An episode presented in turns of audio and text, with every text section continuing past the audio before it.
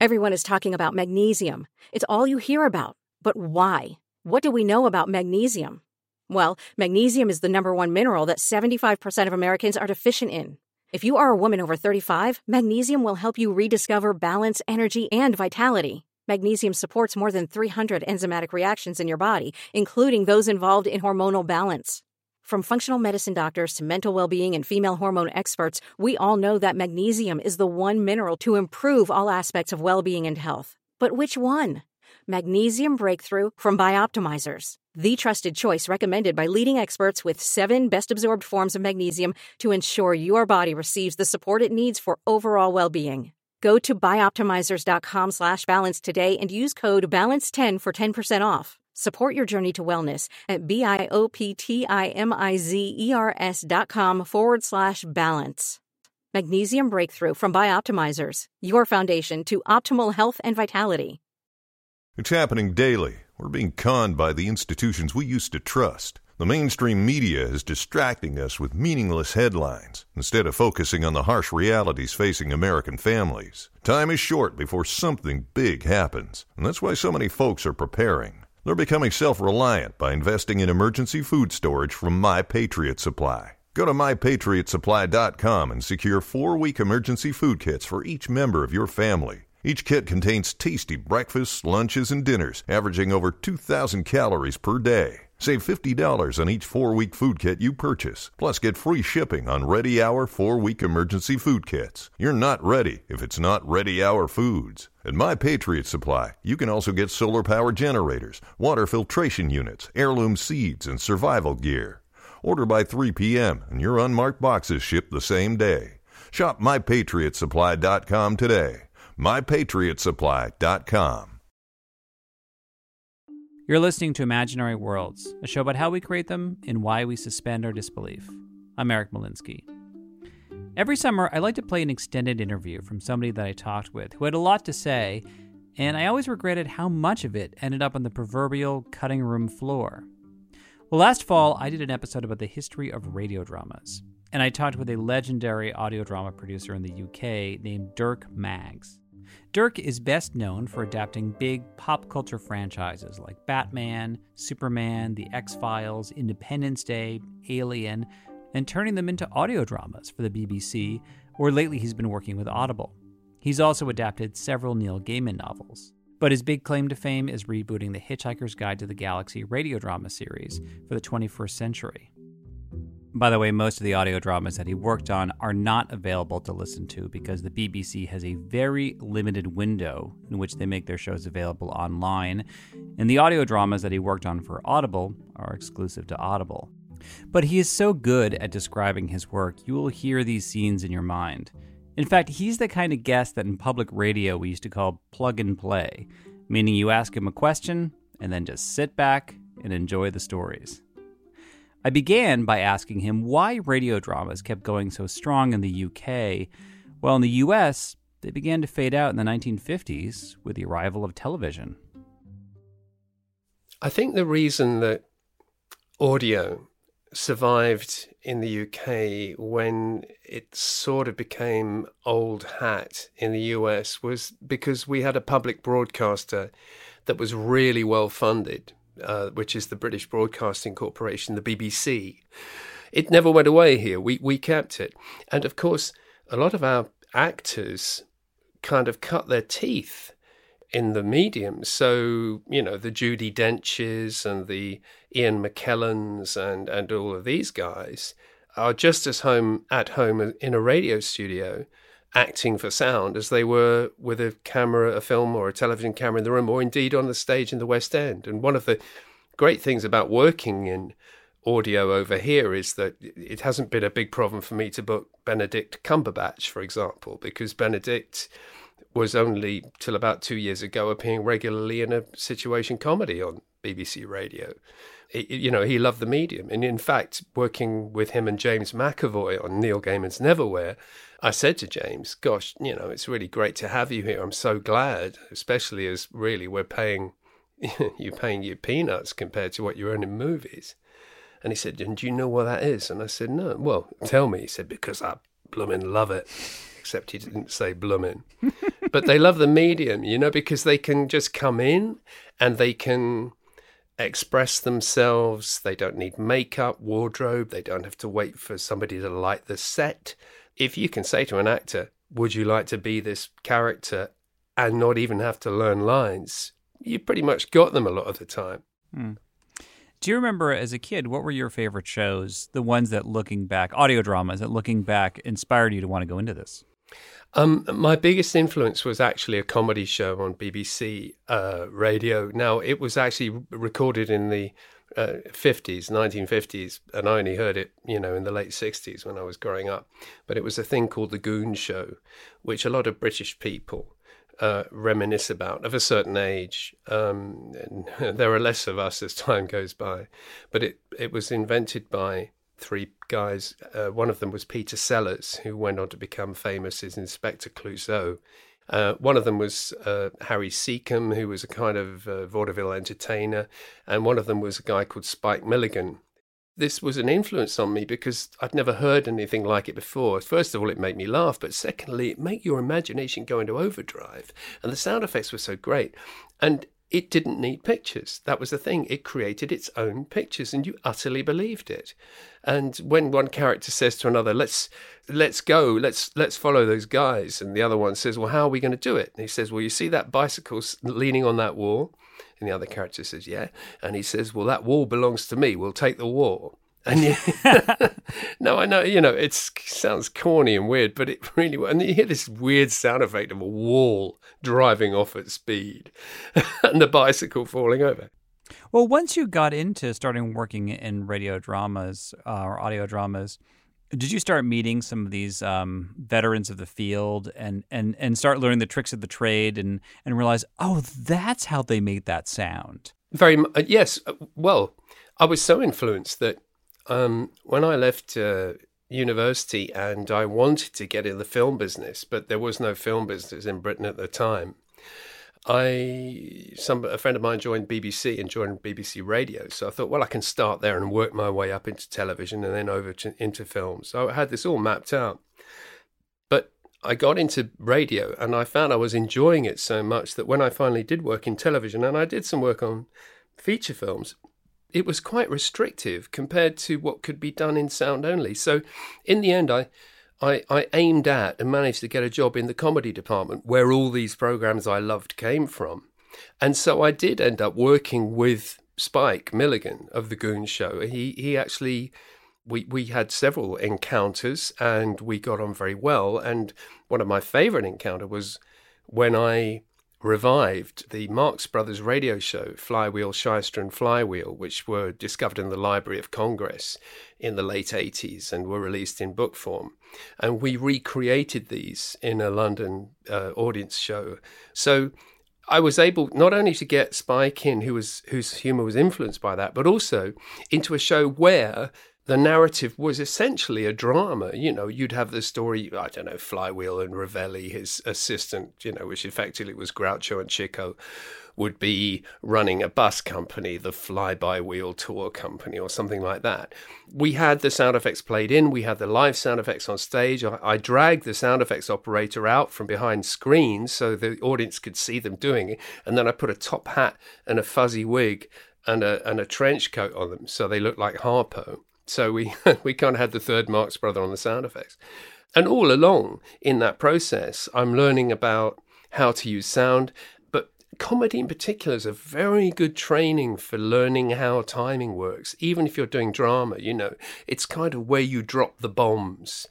And I met a very old a very old BBC, I'm a very old BBC producer now, but in those days, a guy called Dennis Main Wilson, who basically f- produced the first Goon shows and also um, shows involving Tony Hancock. And, and he also was the originator of the show that became All in the Family on TV in the States. It was called Till Death Us Do Part over here. The Ar- oh, yeah, I've heard of that. The yeah. Archie Bunker thing. Yeah, well, he, he originated that. He, he, he got that to, uh, on the air.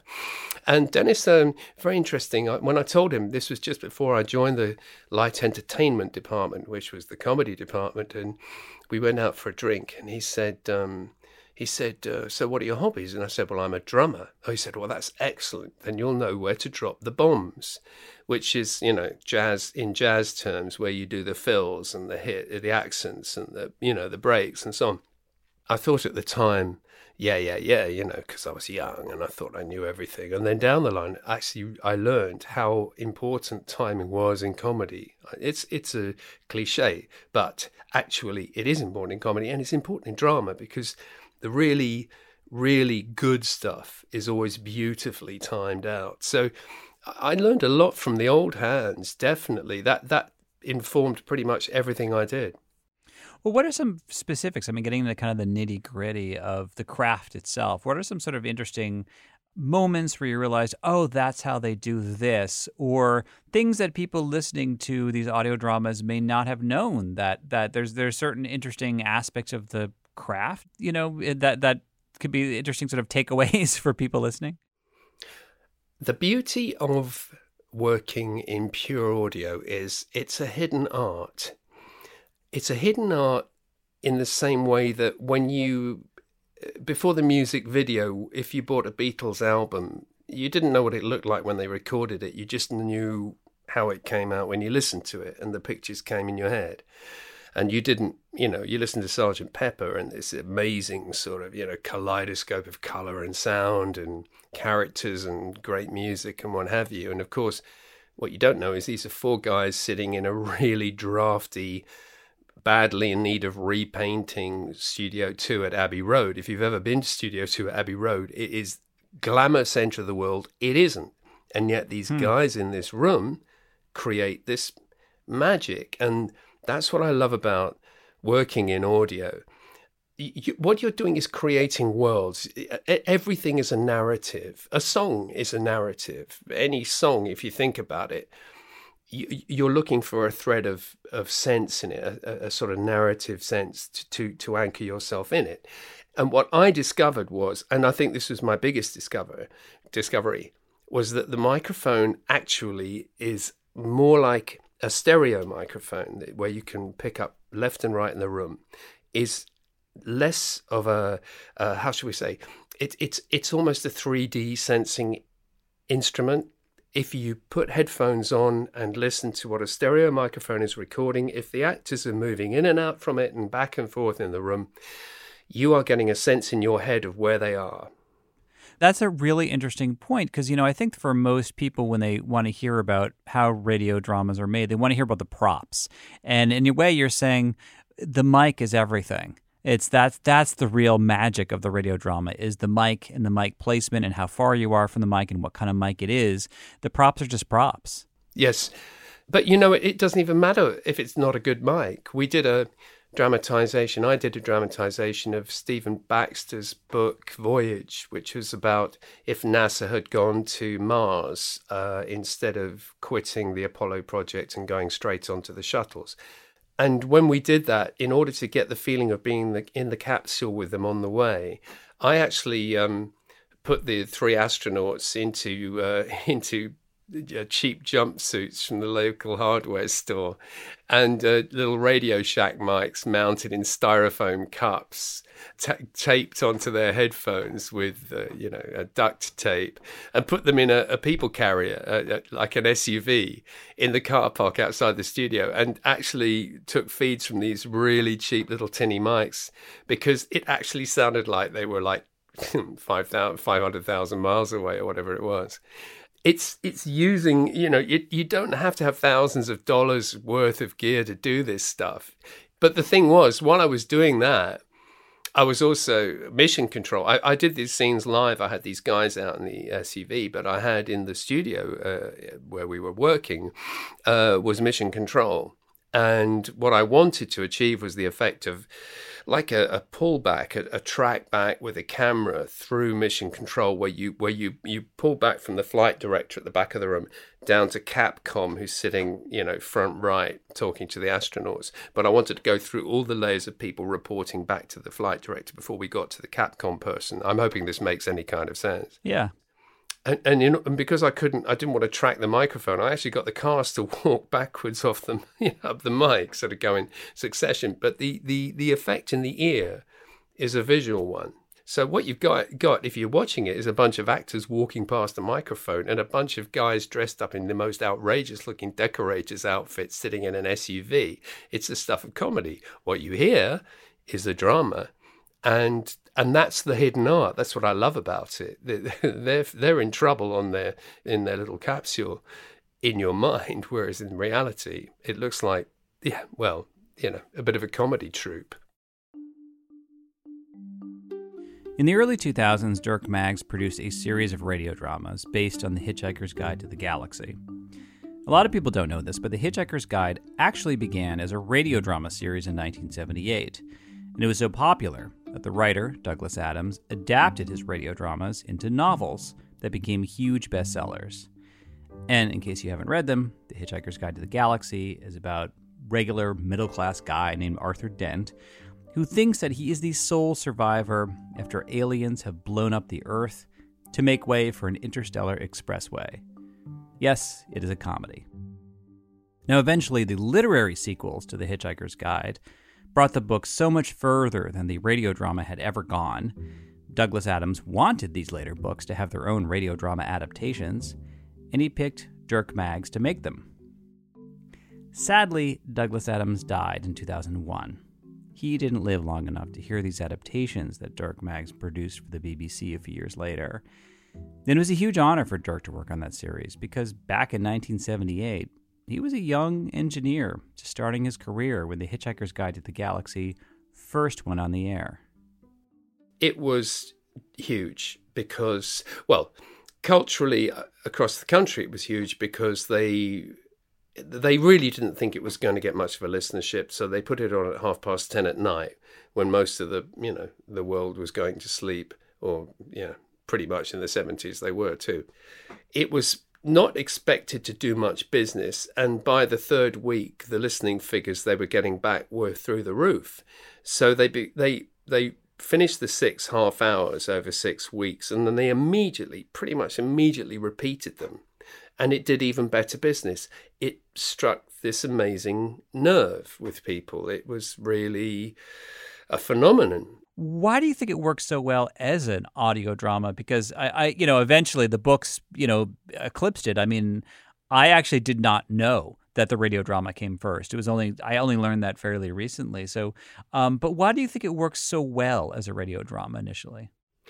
I think Hitchhikers worked as a radio drama for the reasons that it really didn't quite come off either as a television series or as a movie. Because if it had really worked as a TV series, there would have been a second series and a third and a fourth. And if it had worked as a movie, there would have been sequels to that movie. Whereas it's gone to a total of six radio series, five of which are completely based on Douglas's work. And I do think that it's sort of living proof of how the only medium that can really feed the imagination with such a vast subject uh, is audio because the brain is the greatest CGI computer on the planet. You can have, you know, m- millions of zigawatts of storage and what have you, and RAM and so on and so forth, and amazing machines that do stuff. And you know, you can have Pixar's render farm a thousand times over, but there is something about the human imagination. You know, the the thing about a, a an image, a, a film or TV, it goes in through your eyes and all the information is there given to you. You don't have to do any work. That is the information. Your imagination is maybe working on you know how did this person get there or you know what their motivation is but basically you're being fed everything you need to see and you're hearing the soundtrack whereas in audio pure audio it, it bypasses the optic nerve and it sneaks in through the side doors. It goes in through the ears. And that leaves your it doesn't tell your brain anything visually. Your brain is entirely free to interpret the information. And i think that's what makes hitchhiker work so well in audio. If you have a story that the very beginning of it is the end of everything. I mean, that's the conceit. The first episode of The Hitchhiker's Guide to the Galaxy destroys the Earth and everybody on it, and it leaves just two humans, actually, only one human in the first episode alive. that is so vast and so ambitious an idea that, well, for a start, you're going to listen to the next week's episode to know, figure out how the hell, where does this go from there? But secondly, the enormity of it. If you are in that imaginary, in that imaginative state where all these these uh, images are coming to you, and you combine that with writing, which says the Vogon ships hung in the air in, precisely the way that bricks don't. You know, the, the collision of, of comedy language and the, the conceit of the image are so huge and breathtaking. It, you know, it could only be born in an audio medium. It, it's it's too big in a way to combine those elements, and that's the that was Douglas's achievement. And I think Hitchhiker's just completely reinvented radio for the ground up. One of the things, my favorite things about the opening of of the whole saga is that yeah, the Earth is destroyed. And then Arthur learns that the universe is inc- is incredibly, incredibly, endlessly vast in terms of beings and worlds, and B, nobody particularly cares the Earth was destroyed. like he is literally the only person, maybe Trillian, who could, who could care less. It's just yes. it, it's sort of like an uh, you know, or are you going to remind us of that really boring fact about you again? and I feel like the the combination of those two to me is always what makes it so compelling. Yeah, it was the idea that the universe doesn't care. And it's interesting because it also kids latch onto that, you know. It's really interesting. We did a touring version of a sort of two hour condensed version of the whole Hitchhiker story, and we took it on tour with the original cast in the UK about six years ago for a couple of tours. And we uh, did it live on stage. We had um, a, a, a, robot puppet to be Marvin. We had a live band and we had live sound effects. And at the end of the evening, people could order the recording that we'd made of that night's show so they could then hear it as a radio thing, as an audio drama, if you will. And what was really fun, and I, I was determined not to miss out, I, I did the adaptation and I directed it, but I also made sure I played drums in the band so that I could be there for the fun because it was a lot of fun. But what was really great was sitting on the drum riser at the back of the band, just watching the audience. I, I, was I was occasionally running and helping with sound effects, but sometimes I was waiting for the next cue. And there were people who had brought their kids, and these were like eight, nine, ten year olds. They weren't you know, kids who certainly they wouldn't have ever, ever heard the original series when it went out. They'd come because the mum and dad had said, This is really fun. You'll enjoy it. And the really fun thing was they were falling about laughing. They were doubled up laughing at some of the jokes. And then afterwards, when they bought them and could hear it as a, as a radio show, kind of showing how, from soup to nuts, how you build something in audio becomes a movie in your mind. In recent years, Dirk Maggs has been working with Audible to create audio dramas based on The X Files and Alien. And these audio dramas were adapted from an Alien novel and an X Files graphic novel that were set within the established timeline of those franchises. And they got Gillian Anderson and David Duchovny to reprise their roles as Mulder and Scully. I asked Dirk what it was like to adapt something that had already been thoroughly established in a visual medium. X Files was a challenge in that the idea of clones of people when the original is still in the room that's quite tough to do. And there's a little bit of this in the x-files. And also you know when they're aliens they're when they're the, the, the shapeshifters and so on. What does a shapeshifter sound like when it turns into a pile of goo? Well you know sort of squidgy splurgy messy noises and a kind of dying noises. But but the thing is, you know, when you've got two of the same person in the room, that gets trickier, uh, and you have to make sure that the actors are directed to to sort of give you a, an up or a down. There was one scene where there was the real Scully and there was a fake Scully, uh, and and and similarly a real Mulder and a fake Mulder.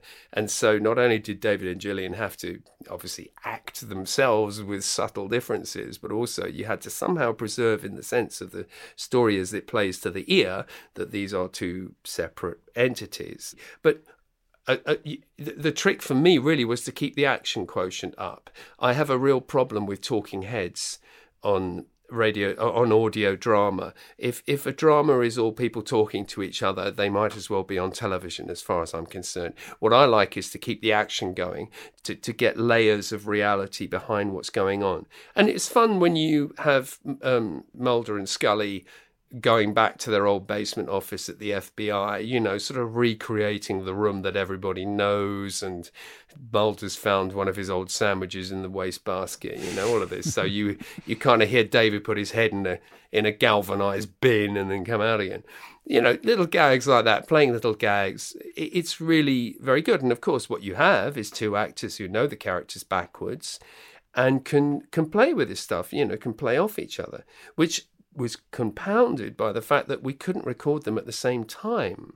So it was very much down to David and Gillian being familiar with each other's way of working, uh, and then you edit together, and they you find, good God, yeah, it's it's Mulder and Scully, it's the X Files. This is very exciting.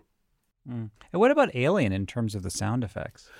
Well, the the the thing about Alien was I I was going to build about six months into the pre-production period just to build alien sound effects because you know that's you're looking at 40 years worth of uh, cinema legend there. You you can't do something that evocative without really making sure that the aliens are believable.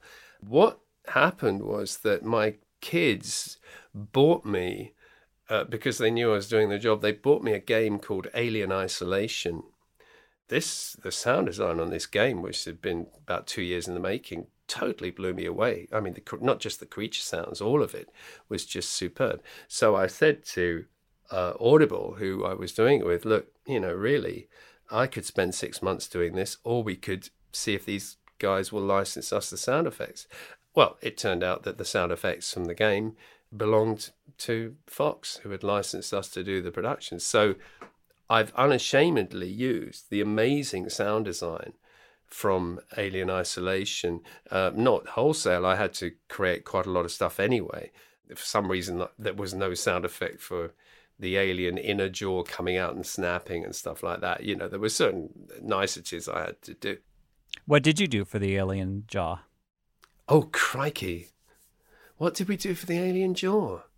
It's it's very tempting to do a kind of cartoon crocodile jaw snap. No, I, th- I think it was a kind of a swoosh and a squidge and a kind of a chompy noise. But you know what the source? I mean, I didn't go out in our kitchen and start squidging pieces of meat together because over the years I've amassed so many sound effects. Generally speaking, somewhere in the archive I've got the sort of noise I want. But you think in your mind's eye, it's a little, it's a weird thing, sound effects, because you have an idea, you know what sound effect you need to get. You know, I need to get the sound of somebody, somebody's head being, you know, bitten by a, punched into by this thing, by this jaw punching out. And you, you go through the sequence of events. There's a movie with Russell Crowe and Leonardo DiCaprio called The Quick and the Dead. It was made in the 90s and it's about a fast draw competition. There's this wonderful moment where where basically they, they both draw I think it's I think it's uh, Russell is quicker off the, the mark, and he he shoots and, and the bullet goes through DiCaprio's head. Now you know this all happens in the space of a second, but if you actually listen to the sound design on that scene, you hear the gun clear the holster, you hear the hammer pulled back and lock, you hear the trigger click, the hammer hit the round, the explosion inside the shell, the bullet whiz down the tube. You hear the bullet fly across the screen, and then you hear the splat as it hits the head of the bad guy, DiCaprio, I think. And then there's this moment of kind of stasis, and then you hear the body fall. But what I love about it is every little bit of that is sound designed up. And it's kind of like my way of doing things. I try and think through the sequence of events of even the shortest, quickest sound. There is the energy behind it, the movement of air, which is what it's all about. And also the possibility of finding something amusing or poignant inside of that because you know even in a split second a lot can be done. And one of the great moments after the bullet has gone through this guy's head just for a moment you can see through his head to the landscape behind. And the soundscape the sound design goes like that. And it's just got this great feeling of you know like through you're looking through this guy into the great world yonder. And that was that is such a great kind of example of um, sound having a sort of sense of humor in a, even what is potentially a serious situation. Yeah, that's interesting. You're saying that's your your approach is very much to think about uh, every sound effect as being a, a story with a beginning, a middle, and an end. Yes, yes. And one of my big bugbears is when I'm listening to audio stuff, and people kind of don't give it any context. Characters are characters talk at each other, they don't listen to each other. Their, their reasons for doing what they're doing need context in their lives. And also, the sound design reflects the context. I was saying to someone the other day, we were talking about creating worlds in sound. I, I did a Terry Pratchett project recently where we had to create the sound of Discworld, where, you know, design up how it would sound on this strange disc-like world, which is on the back of four elephants, five elephants originally, which is on the back of a giant turtle swimming through space. Now, immediately I say that, you know, you're thinking, how the hell do you do that? But you know, you you come to you, you, you take it sequentially, describe the turtle, describe the elephants, describe the world that's on there, and then go into the world. That would be my way of going at it. But you know, over the years, I've created Metropolis. I've created Gotham City. Gotham City and Metropolis don't sound like each other. Birds still sing in the parks in Metropolis, even if the traffic is heard behind them. In Gotham, there are no birds singing. There's just the sound of sirens and the occasional scream, and probably some sort of sub rumble going on underneath because it's kind of a heavy place. That's why it needs someone like Batman. Metropolis, slightly different deal. It's what is the character of the world you are creating from the very most distant horizon right up to what's happening right in front of your eyes. Or right in front of your ears. That is it for this week. Thank you for listening. Special thanks to Dirk Maggs and the crew of 20,000 Hertz, who co produced that radio drama episode with me. My assistant producer is Stephanie Billman. You can like the show on Facebook. I tweet at E. Molinsky and Imaginary Worlds Pod. And the show's website is imaginaryworldspodcast.org.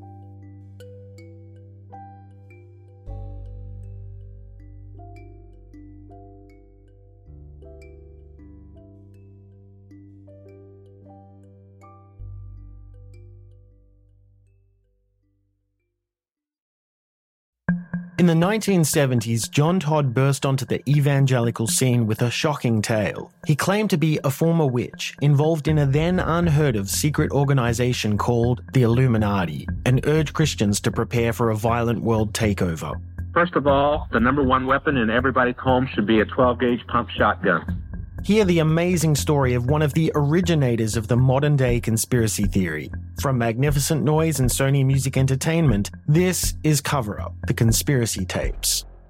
Welcome to a journey into the heart of the Texas Renaissance Festival, the nation's largest and rowdiest celebration of medieval fantasy. But what lurks beneath the facade of tights and turkey legs? Well, we dove deep into the empire to uncover a history marred by mystery and misconduct murders, assaults, and other crimes that tarnish its legacy. This isn't just a fairy tale, it's a cautionary tale of power, fantasy, and the consequences that follow when they all collide.